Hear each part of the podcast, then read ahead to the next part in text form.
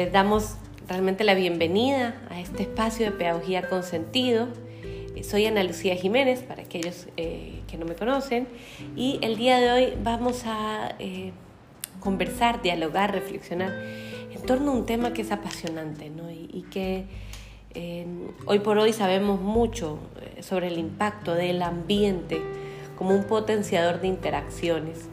Eh, así que bueno, vamos a, estar reflexionando un poco en torno a qué es esto del ambiente y, cómo el ambiente puede realmente potenciar las interacciones, eh, cómo pueden de alguna manera acompañar el desarrollo de nuestros hijos en casa eh, o en las aulas para los que son docentes, ¿no? ¿Cómo, cómo realmente podemos repensar ese ambiente para que sea un potenciador de interacciones.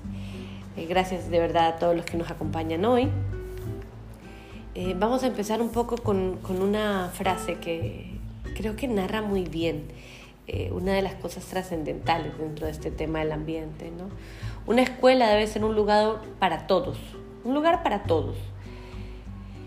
No basada en la idea de que todos los niños son iguales, sino que todos son diferentes. Esta es una, frase de Loris Malaguzzi y creo que resume algo trascendental. Eh, una escuela diversa eh, es una escuela que nunca cambia, es un ambiente que, siempre se transforma. Es un ambiente además donde los niños eh, son trascendentales y donde su mirada, donde sus ideas son tomadas en cuenta, donde sus productos, eh, donde sus diferentes lenguajes son considerados. Entonces, bueno, hoy vamos a, conversar un poco en, torno a qué valores debería reflejar un espacio educativo, eh, cómo debería ser este ambiente en acción, como un tercer maestro también, algunas premisas en torno a, este ambiente y cómo diseñar ambientes que sean más respetuosos y más amables.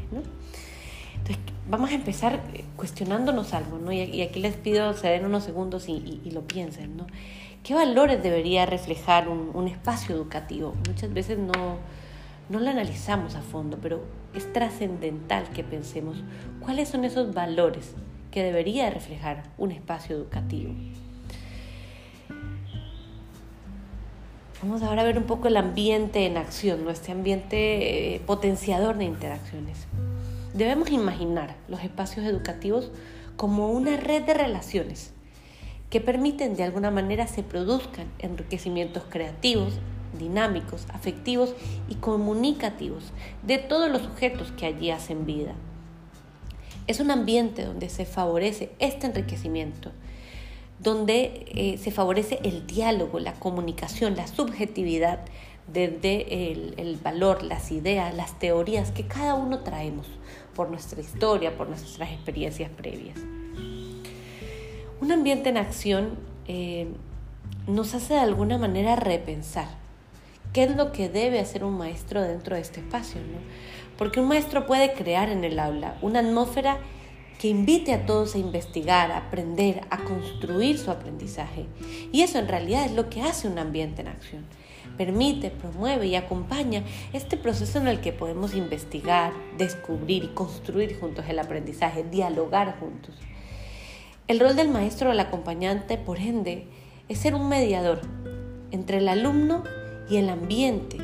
Es un, ser que de alguna manera acompaña a los niños, diseña el ambiente, repiensa constantemente cómo está organizado ese espacio. Eh, y al ser un mediador entre el alumno y el ambiente, acompaña también los procesos de investigación y la construcción que cada niño va haciendo de su aprendizaje. El maestro, al dejar de ser este protagonista que por muchos años eh, hemos visto a nivel de la educación tradicional, ¿no? este maestro que está al frente y que es el que tiene todo el conocimiento y que por ende las teorías, las ideas, las reflexiones de los niños eh, no son tan trascendentales. Entonces, al dejar a ese maestro como protagonista, ¿no? para poner en el centro al niño, eh, el maestro ya pasa a ser un guía, pasa a ser un acompañante del alumno de sus procesos de aprendizaje. Eh, Loren Malaguzzi decía con frecuencia que era necesario construir una escuela que no prepare para la vida, sino donde se la viva.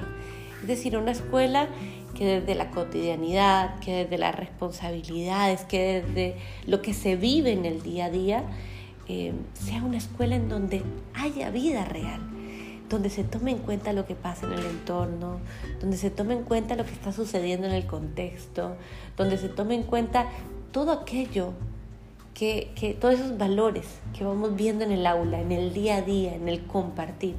Y lo mismo aplica para el hogar. Eh, eh, el hogar como un espacio para aprender es un espacio que tiene en cuenta la cotidianidad, que tiene en cuenta el entorno, que tiene en cuenta los intereses de los niños, que tiene en cuenta la vida misma para plantear proyectos de investigación. Alfredo Yuelos suele referirse eh, al ambiente como un lenguaje. bueno, Alfredo Yuelos es un una eminencia, digamos, en todo el, tema de educación, ¿no? y, él, suele decir mucho que el ambiente es como un lenguaje, eh, porque está comunicando permanentemente la manera como adecuamos el espacio, lo que ponemos, lo que no ponemos, la forma como ubicamos las mesas, las sillas, las repisas, las alturas, todo comunica. Comunica nuestra imagen de niño, comunica nuestra imagen también o nuestra mirada de nosotros como educadores.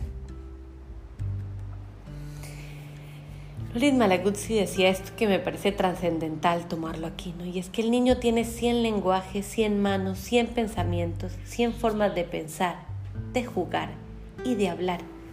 100, siempre 100 formas de escuchar, de sorprender, de amar. 100 alegrías para cantar y para entender.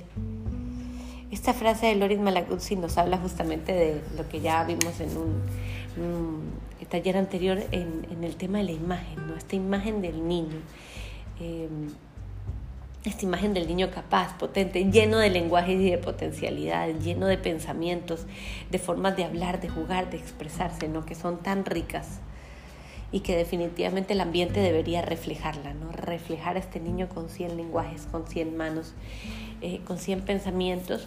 Y aquí quiero, quiero que repensemos todos en, ese ambiente que hemos diseñado en el hogar o en, o en, la escuela para acompañar a nuestros hijos, para acompañar a nuestros alumnos, ¿qué tanto tenemos en cuenta estos valores? El valor de la diversidad, eh, el valor también de la democracia, de la participación, el valor de esta cultura de la infancia tan rica que tiene estos lenguajes, estos pensamientos, ¿qué tanto nuestro ambiente eh, y, la manera como lo hemos diseñado tiene en cuenta esto, ¿no? Aquí les le dejo este, este pensamiento que, que me parece trascendental.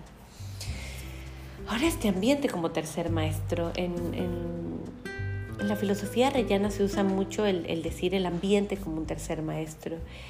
Eh, se utiliza para hablar de una mente, para referirnos de alguna manera ¿no? al ambiente como un espacio que enseña, que acompaña, que permite el descubrimiento, que invita a la indagación, eh, un ambiente que provoca el aprendizaje, que, que, provoca el deseo de interactuar en los niños, el deseo de descubrir, el deseo de investigar, de indagar. Un ambiente que está provisto de, de, suficientes provocaciones para llenar este mundo y, y, la mente de los niños para realmente despertar los múltiples intereses y, y las múltiples oportunidades para indagar.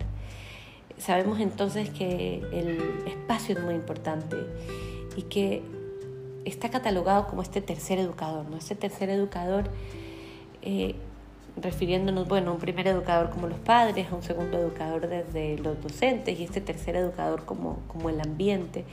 Eh, y por ende, cuando consideramos esto, sabemos y entendemos por qué el repensar nuestro ambiente, por qué el repensar qué valores reflejan nuestro, nuestro espacio es trascendental. Eh, y un ambiente pensado para y por los niños. ¿Cómo generamos y cómo construimos espacios para y por los niños?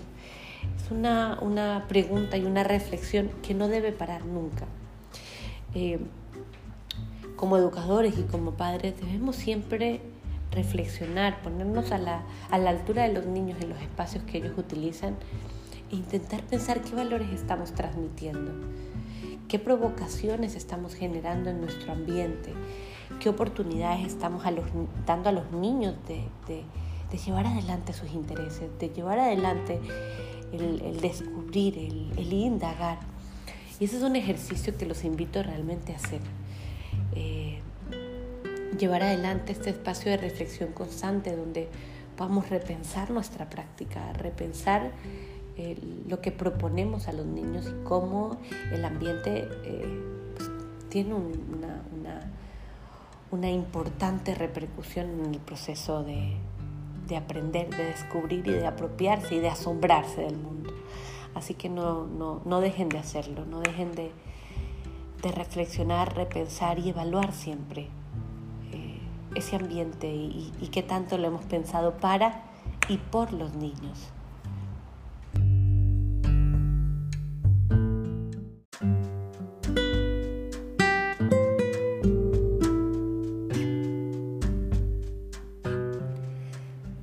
Gracias a todos por acompañarnos en este, en este podcast de, del ambiente como potenciador de, de, interacciones.